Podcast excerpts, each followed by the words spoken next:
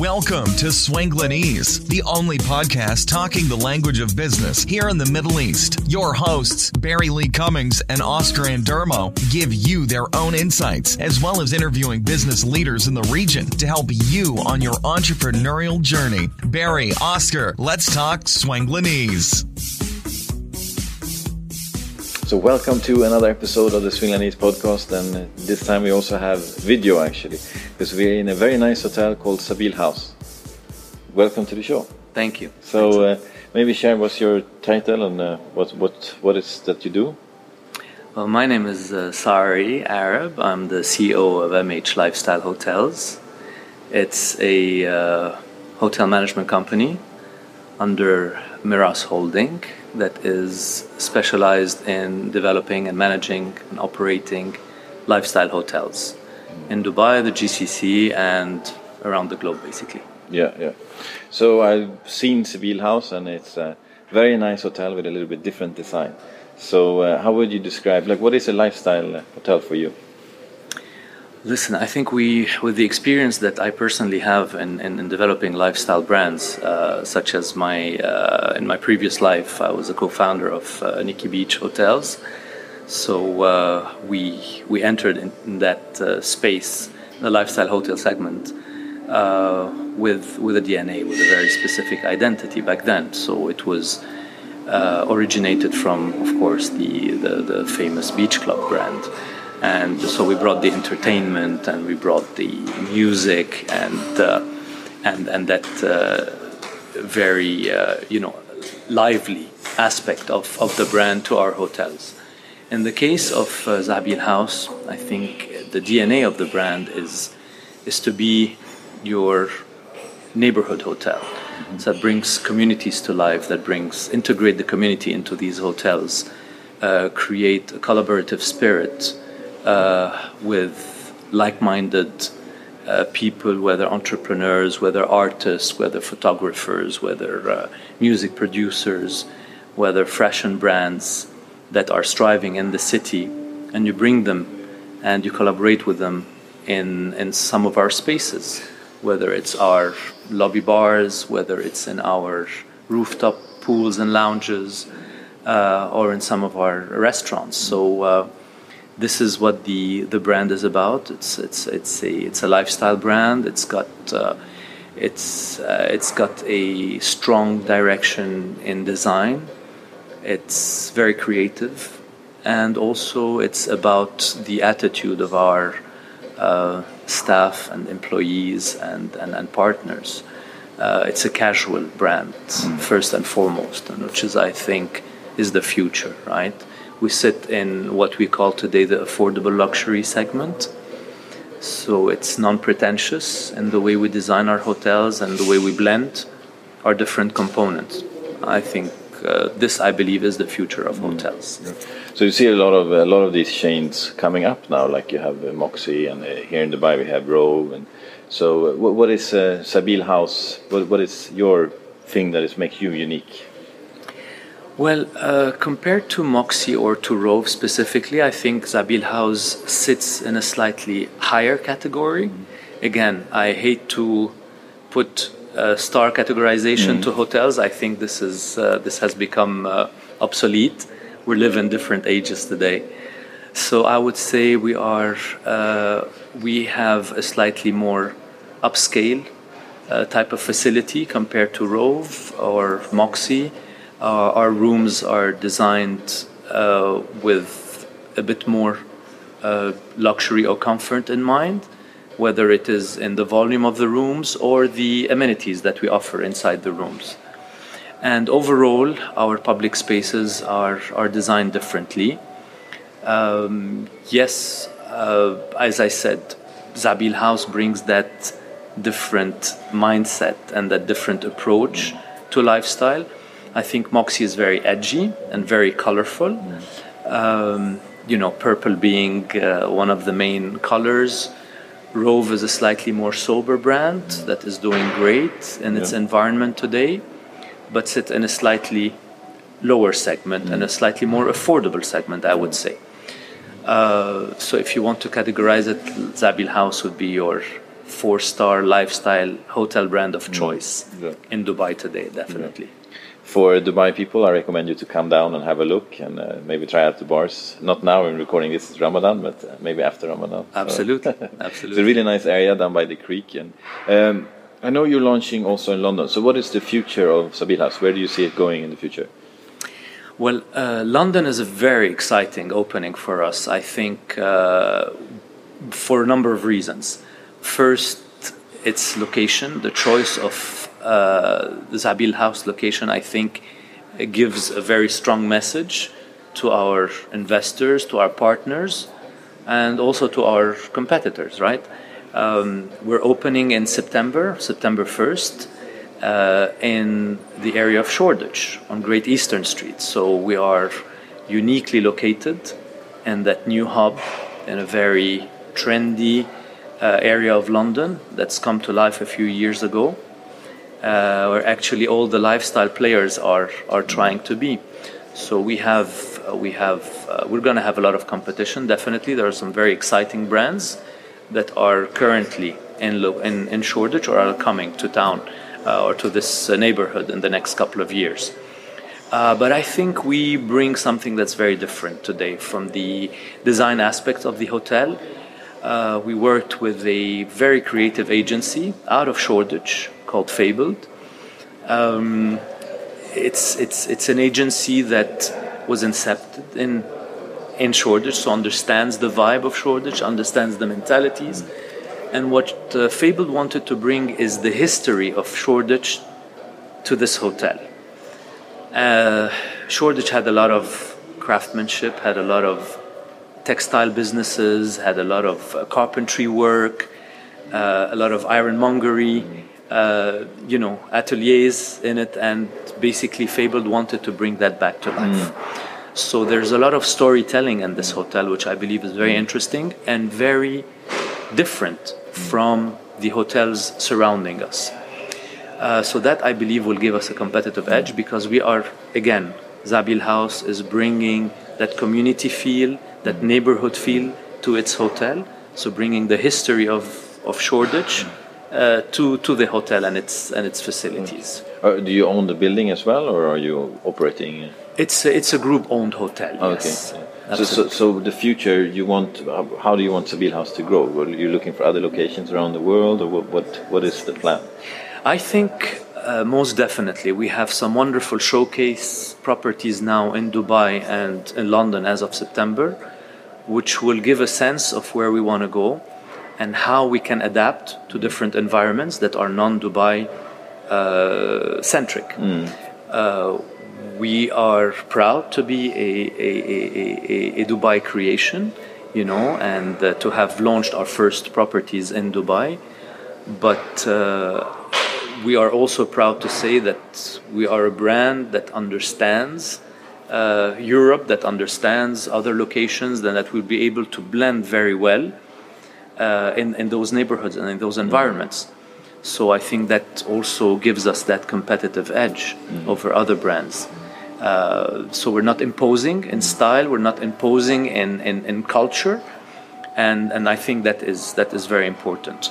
So, for example, for our uh, food and beverage uh, concepts in, in, uh, in Shoreditch, we're bringing a Mediterranean feel to our, to our cuisine. We've partnered with a very renowned food and beverage company out of London. So again, we wanted uh, somebody, a partner that understands the market, that understands the mentalities, and and that can also um bridge the cultural gap that we may have. So we're bringing an exciting uh, Mediterranean infused cuisine to that property, and also we are developing a an intimate nightclub slash lounge uh, space in our in our basement, which will also bring a unique entertainment aspect to uh, to Shoreditch.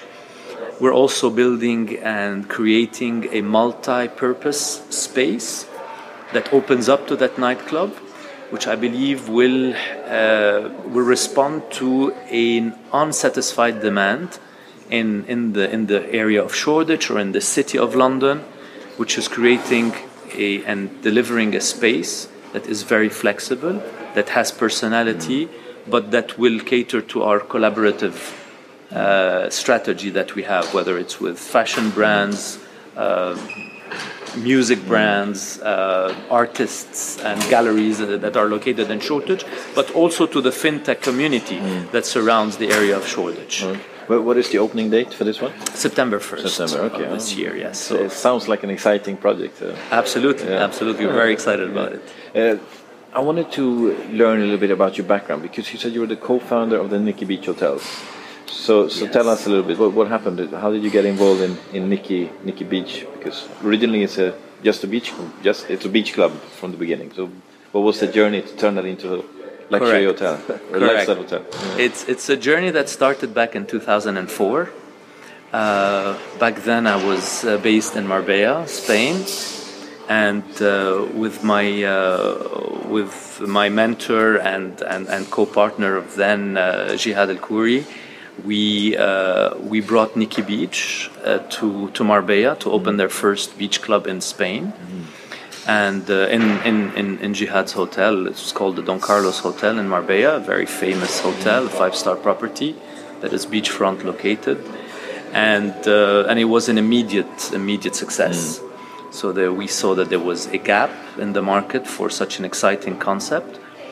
And uh, three years later, we decided to embark into this uh, new adventure with uh, with the founder of, of Nikki Beach and to uh, partner with him to launch Nikki Beach Hotels.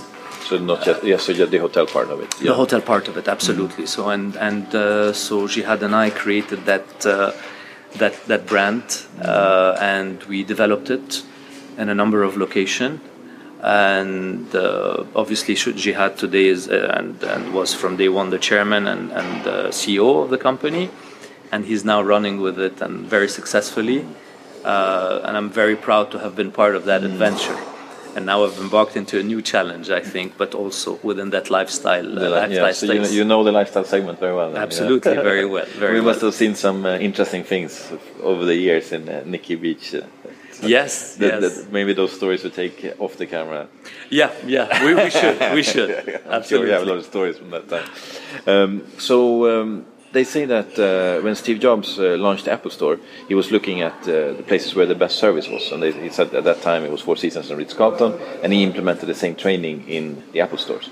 So a lot of the listeners are not from the hospitality background. So what do you think other industries can learn from hospitality and building their lifestyle brand? What are lessons that they can learn in other industries from your journey building a lifestyle brand and hospitality? I think it's about attitude, hard work, and intuition. Um, attitude is everything when you are in a B2B business, right? Uh, or when you're talking to C2C, because it's consumer to consumer, right? Um, and this, I think, is the most important part is how you engage with your customer as an employee, as a partner, as a, you know, and to be proud first of all of your product, of what you're selling, of what you're bringing to the table, and and to also have an intuitive approach to it. Uh, and of course, it's to offer the right product at the right time in the right environment. Uh, some people were pioneers, but too early. They were they started something that the market was not ready for, and it took a while until you uh, people got used to it or understood what that pioneer had in mind. But I think this is when you when you're starting a lifestyle brand, whatever it is, whether it's in the hotel business or it's in the fashion industry or in, in the music industry and so on and so forth. It's it's about you know understanding your consumer, understanding the needs, and also looking at future demand because you're building for the future. Yeah. A hotel is conceived two, three, four years in advance of its opening date. So if you're only looking at current trends, by the time you open your hotel, you're already dépassé, you're You're already behind, old yeah, story. yeah. So you have to be ahead of the curve cons- constantly. So that intu intuitive intuition uh, that you mentioned, uh, how how can you develop that? Does it come from just experience and testing things, or I think it's it's it's about uh, recruitment. If we're talking about uh, the human capital here, it's about bringing the right attitude mm. and recruiting people that have the right attitude. Because mm. you can train people. You can train people for skills. You can train them to specific jobs. Mm. But if they do not have and if they do not own that intuitive attitude mm. that makes them so part of the recruitment process. Part of the recruitment process is very important. It's like a casting job mm. that we do. Yeah, yeah, So we look for attitude and personality. Mm. I think that's what shines later on, and this is what stays in mm. the customer's mind or in the customer's journey with a hotel or with any brand. Yeah. Uh, the product is one thing, uh, product satisfaction uh, index is one thing, but how they were approached, yeah, yeah. how they evolved during their stay, how they were approached by our staff, how happy they were, and how engaged yeah. our staff was with the guests is what remains in, yeah, in the guests. And I this mean, is I mean, what you see in most yeah. uh, in most of guest reviews, whether on TripAdvisor, Booking.com, or all these social media platforms. Um, hardware is is easy to succeed and to make right but it's the software part that uh, yeah. I think makes us unique as a as a hospitality and uh, leisure brand. No, but it's so true because I mean you've been to several luxury hotels here in Dubai, and the product is one thing, like the, the hardware. But if you, the service is bad, of course that's what you remember. It doesn't matter how luxury interior everything is if the service is bad. So that's absolutely. I think it's about it's how you align your philosophy and your concept with your guest experience and your staff attitude. Mm. They have to be aligned. Mm. Where do you see Dubai in the future as a tourist destination? Because there's so many hotels opening up, there's a lot of competition. Where do you see Dubai going in the future?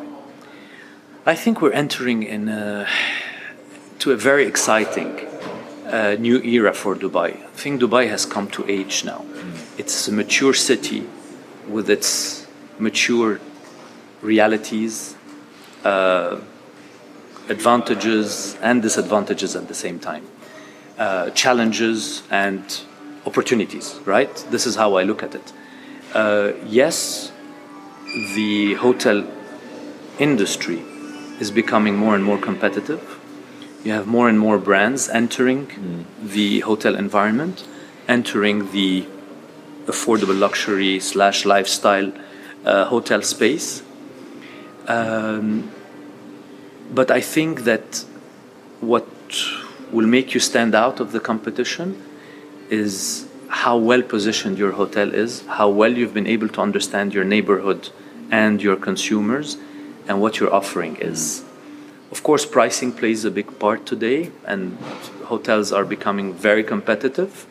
So this is mainly a, a customer's mm. to the customer's advantage today, but this will also help more people come and visit Dubai. Mm. It's become uh, more reachable yeah, yeah. to a lot of yeah. uh, to a lot of travelers, mm.